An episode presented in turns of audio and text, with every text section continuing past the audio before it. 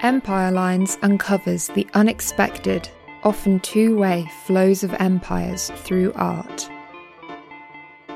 Interdisciplinary thinkers use individual artworks as artifacts of imperial exchange, revealing the how and why of the monolith empire.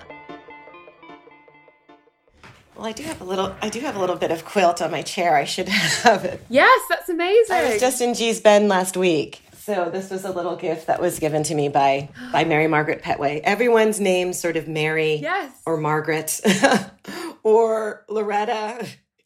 It's an interesting... In this episode, Raina Lampkins-Felder, curator at the Souls Grown Deep Foundation, weaves together the histories of Black artists who stayed in Southern America during the Great Migration, like the quilt makers of Gee's Bend. Hi, my name is Raina Lampkins-Felder, and I'm the curator for the Souls Grown Deep Foundation and the curator for the exhibition at the Royal Academy called Souls Grown Deep Like the Rivers, Black Artists from the American South. The exhibition focuses on Black artists who stayed in the southeastern US during the Great Migration in the 20th century. But they also share a lot of personal relationships. Names crop up time and again, and it starts and ends with women. Can you tell me about Sarah Lockett, a quilter, and how she connects so many of the artists in the show? It's interesting because Sarah Lockett was a relation of both Thornton Dial, multidisciplinary artist. He was an amazing draftsman, an amazing assembler of works, painter, sculptor. And he and Ronald Lockett, who was his much younger cousin, who also he was the kind of artistic mentor of, both of them shared Sarah Lockett as a relation, and she was very important in their lives. So not only Sarah, but I would say quilt making in general, you can find that there are both aesthetic relationships and also personal relationships with quilt makers that one sees. So Sarah Lockett, there are two works in the exhibition that refer specifically to her, one by Thornton Dial called The Tree of Life and the Image of Old Things, this intricate root sculpture that is relating to Sarah Lockett's life. It was made kind of in homage to her after her death and has its own sort of complicated genealogy of that sort of complicated family tree that Thornton Dial had with her. And then Ronald Lockett has a work in the exhibition called Sarah Lockett's Roses, and it kind of assumes the form of the patchwork quilts of the region, but instead he uses salvaged metal sheets which were provided to him by Thornton Dial instead of the fabric scraps that one would generally see in the patchwork quilts of the area. So kind of adapting quilt making to his own kind of visual practice. Also in the exhibition, which does, you're correct, it does look at sort of familial relationships as well as relationships that are more kind of aesthetically and creatively formed between artists. But also artists like Mary Lee Bendolph, who is quite a renowned Gee's Bend quilt maker. But Mary Lee Bendolph became an influence to Thornton Dial, who created a work which is also in the exhibition called Mrs. Bendolph, which again kind of uses fabric and sort of textile, reminiscent in a sense to what one might see in quilt making. But then again, he adapts it to his style of sort of assemblage. And then Mary Lee Bendolph herself, she created a work called an intaglio print that's called To Honor Mr. Dial. And so you can see that there's a lot of back and forth. And certainly, you know, Mary Lee Bendolph, her daughter, Essie Bendolph, is also in the exhibition as another quilt artist from Gee's Bend. And you can see some aesthetic relationships between their work as well.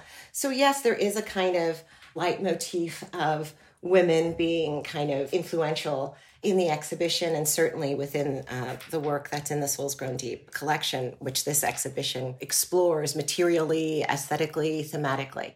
And we'll come back to those textiles later on.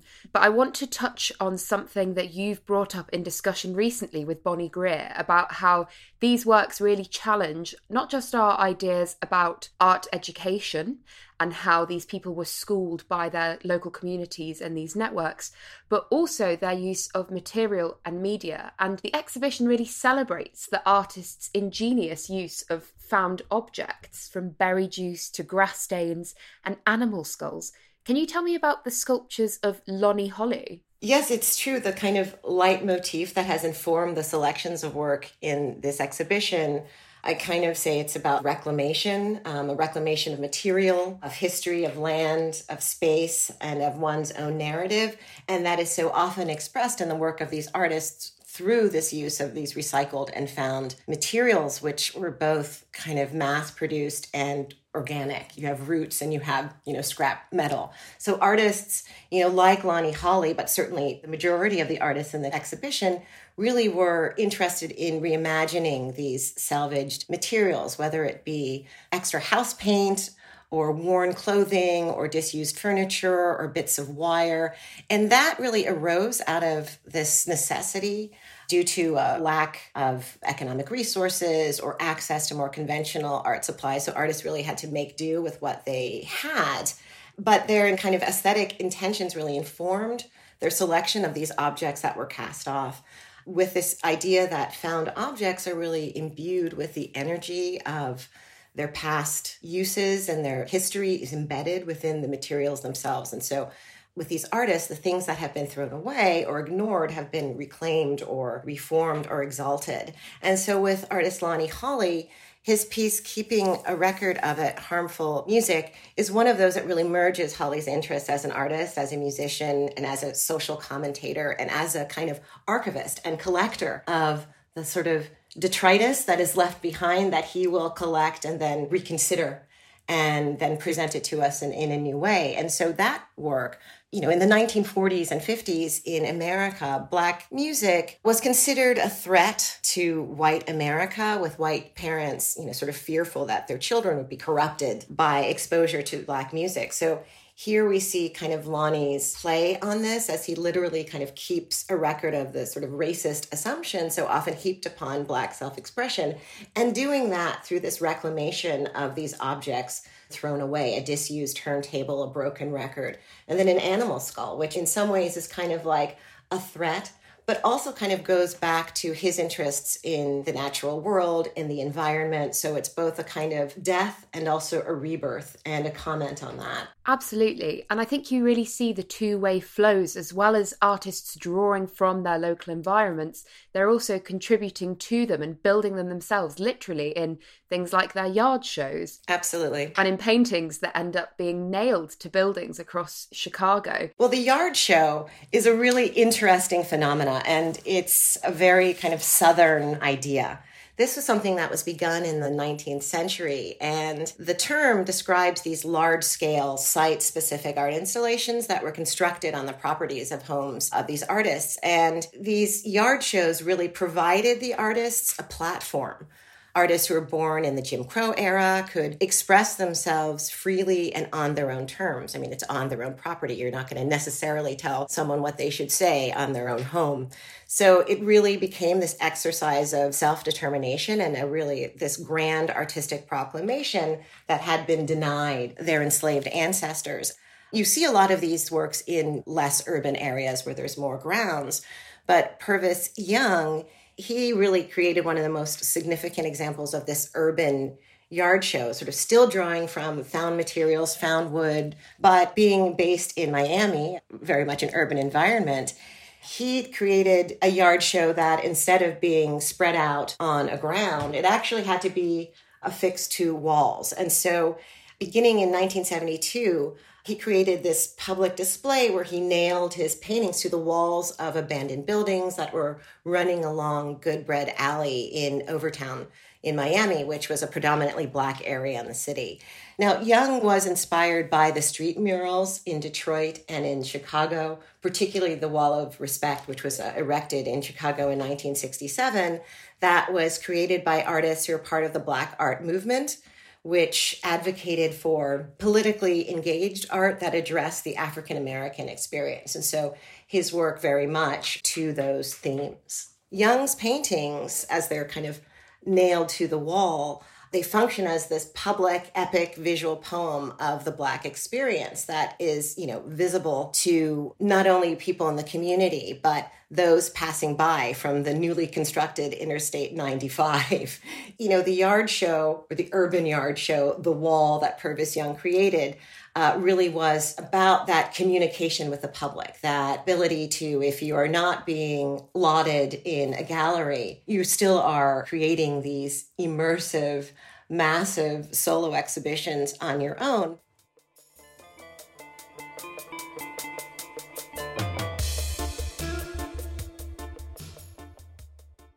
As you mentioned, so many of these artists were very politically engaged. I also loved Mary T. Smith's paintings on corrugated metal that said phrases like, "We all want a Job." And the sculptor Archie Byron was childhood friends with Martin Luther King. I want to come on and talk about the quilt makers of Gee's Bend, though, because they dominate the final room. Can you tell me about how they came to work together? You know, Gee's Bend is a very isolated, geographically isolated Black settlement, and it's deeply, deeply rural. And so it's on the banks of the Alabama River, and it's positioned in the middle of like a U-shaped curve in the river, which is where we kind of get the bend. And the history of Gee's Bend is rather interesting in that there was a plantation there that was run by the enslaver Mark Pettway, and we do see that to this day. After the American Civil War, the Black community mostly remained as sharecroppers under white landlords, later owning their own homes and owning land, which is one of the reasons why so many stayed. And so the majority of the people who live in Gee's Bend are descended from those formerly enslaved by Mark Pettway, and so many of them still kind of bear Pettway's name. In the 30s, we saw a greater home and land ownership by the residents of Gee's Bend and the very nearby community called Alberta. You see that because of one's own autonomy based on home and land ownership, it allowed for there to be generations of people who want to remain on their land and within what they've owned. And so that has allowed for a constancy that is perhaps rather unusual. And because of Gee's Bend being so geographically isolated and the community being quite tight-knit, there was obviously a lot of interaction around quilt making, which sort of started from the mid-19th century. This area has given rise to over 5 generations of Black quilt makers. And so this quilt making tradition was constantly passed on from mother to daughter, aunt to niece, from a cousin or a family friend, and porches and kitchens and just sort of gatherings really became that place for transferring artistic skills and sort of was an alternative to a conventional studio or lecture hall. And in a sense, it's sort of impromptu, although now I would say quite established, a continually operating textile academy was formed. And there's a particular sort of eccentricity almost to the pattern creation, to the aesthetics, to the use of recycled fabric, which really defines a lot of the work of the Bend that you see in the works by the artists there. That kind of ethos of recycled material, of using these kind of scraps of one's lived lives and then reinterpreting it, they are happy to, you know, maybe start with a pattern like a housetop pattern, which is something that is favored patterned in Gee's Bend because it's incredibly simple. You have a small center square and then it's bordered by larger and larger squares.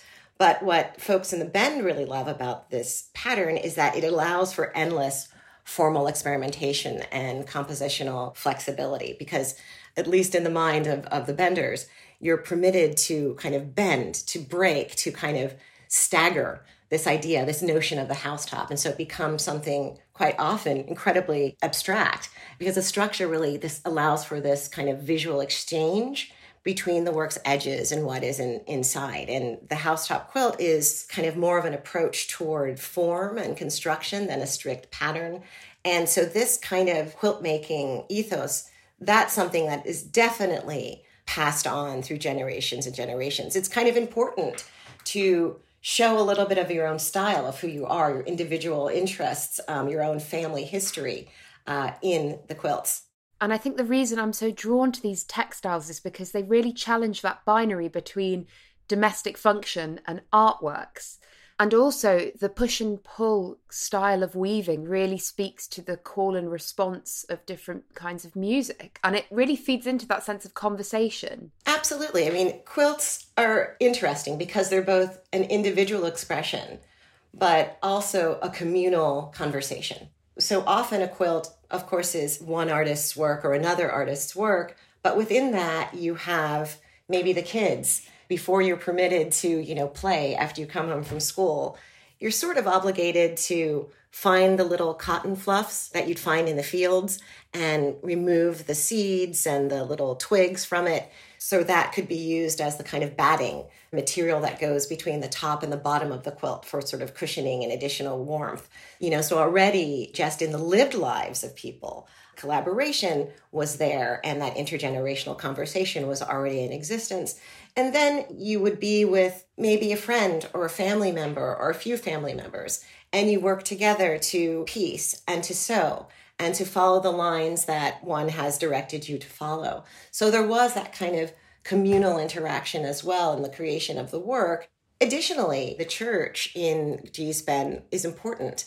When you have that call and response, when you have the minister saying something and you respond back, it is that kind of individual, communal, spiritual interaction that does take place. And it is kind of seen in the work, but also just this mesmeric quality to the quilts, having a certain sort of visual dynamism.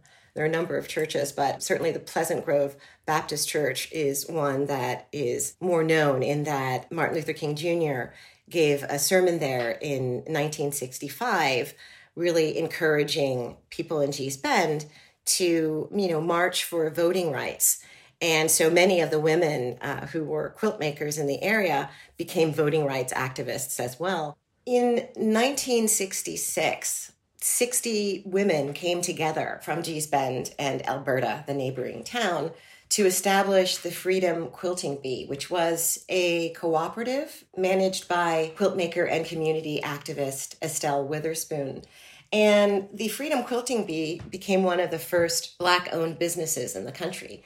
And certainly by this time, the quilt-making tradition and the unusual dynamism and spirit of the quilt had begun to be known in the United States. Not widely known, but it was definitely appreciated. And so the establishment of the Freedom Quilting Bee allowed for another economic alternative for people living in Gee's Bend. And so this was an opportunity for the women there to sell some of their works and to feed back economically into the community. And in 1972, the Freedom Quilting Bee was commissioned by the American retailer Sears Roebuck to fabricate corduroy pillow shams for their stores nationwide. And corduroy was a material that was rarely used by the quilters at that time. And there were many quilt makers who didn't want to participate in this contract, in this commission, because they felt that it sort of restricted their individual artistic styles to make these pillow covers. But what was amazing about this commission, and which you see also in quilts from that time and even to today, recycling what has already been recycled, the corduroy scraps and leftovers from the pillow shams were recycled by the women at the end of the day and shared among the community to be used for quilt making. So this is another way where there's that call and response collaborative impulse that runs throughout the area. And so while the pillow shams were just normal things that had to be done in a certain way to be sent to stores, the remnants were used to amazing effect. And there were colors that came from that commission as well, colors like gold, sort of an avocado, tangerine, and a cherry red. And you see that in one of the quilts that's in the exhibition by Flora Moore that was done in the 70s around that time. And you also see it in the work of Marlene Bennett Jones. She has the most recent quilt made in 2021 that's in the exhibition. And she actually repurposed corduroy fabric that was in her mother's quilts that were made decades ago. So the Freedom Quilting Bee really had a tremendous impact for a certain period of time, economically in the area, as far as also kind of politically creating one's own sort of economic autonomy, as well as being a place to sort of galvanize civic action. Now, in fact, the Freedom Quilting Bee original building, we've worked with the community to kind of refurbish a bit and to make it usable again.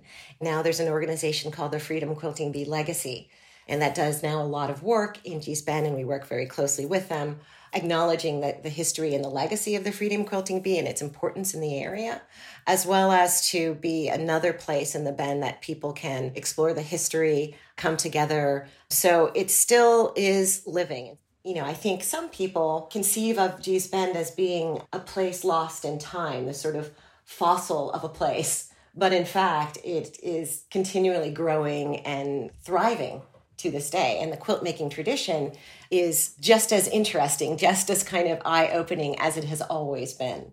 And the traditions live on in so many ways because these textiles featured on US postage stamps, and they were the first ever to be devoted to living artists. Most of these textiles, though, are on view in the UK for the first time, and some are now in the collection of the Tate Modern in London. I want to ask, you've previously described yourself as an activist curator. What does that mean to you? I'm not there as a voice for the artists, and through their own work, they speak volumes about who they are much better than I possibly could. But because of the nature of the work, because of my workings with museums and with galleries and with academics, you know, in a way, I am an advocate for their inclusion in the American art historical canon and in the canon writ large. And also for people to view these artists' work not as a risk, but rather a missing piece, a missing chapter in how we understand artistic practice. And so sometimes you need to have, apparently, an advocate to have people maybe refocus their lens and point it towards the South and towards artistic and aesthetic traditions that so often have been ignored due to lack of access to spaces of display, due to socioeconomic challenges, due to unapologetic racism. It's not just about putting together exhibitions for me. It's about helping to tell the story, helping to spread the good news about the amazing artistic traditions that are coming out of these areas, that are coming out of the Black Belt, so that they can be enjoyed by all. And so also we can have a better understanding and be more honest about what true aesthetic production and the artistic canon really is. Raina, thank you ever so much for taking the time to talk to me today. Thank you very much. I've enjoyed speaking with you. Souls Grown Deep Like the Rivers, Black Artists from the American South, runs at the Royal Academy in London until the 18th of June 2023. You'll find all the links in the episode notes. Empire Lines is produced by Yelena Sofronievich. For more episodes, subscribe wherever you get your podcasts.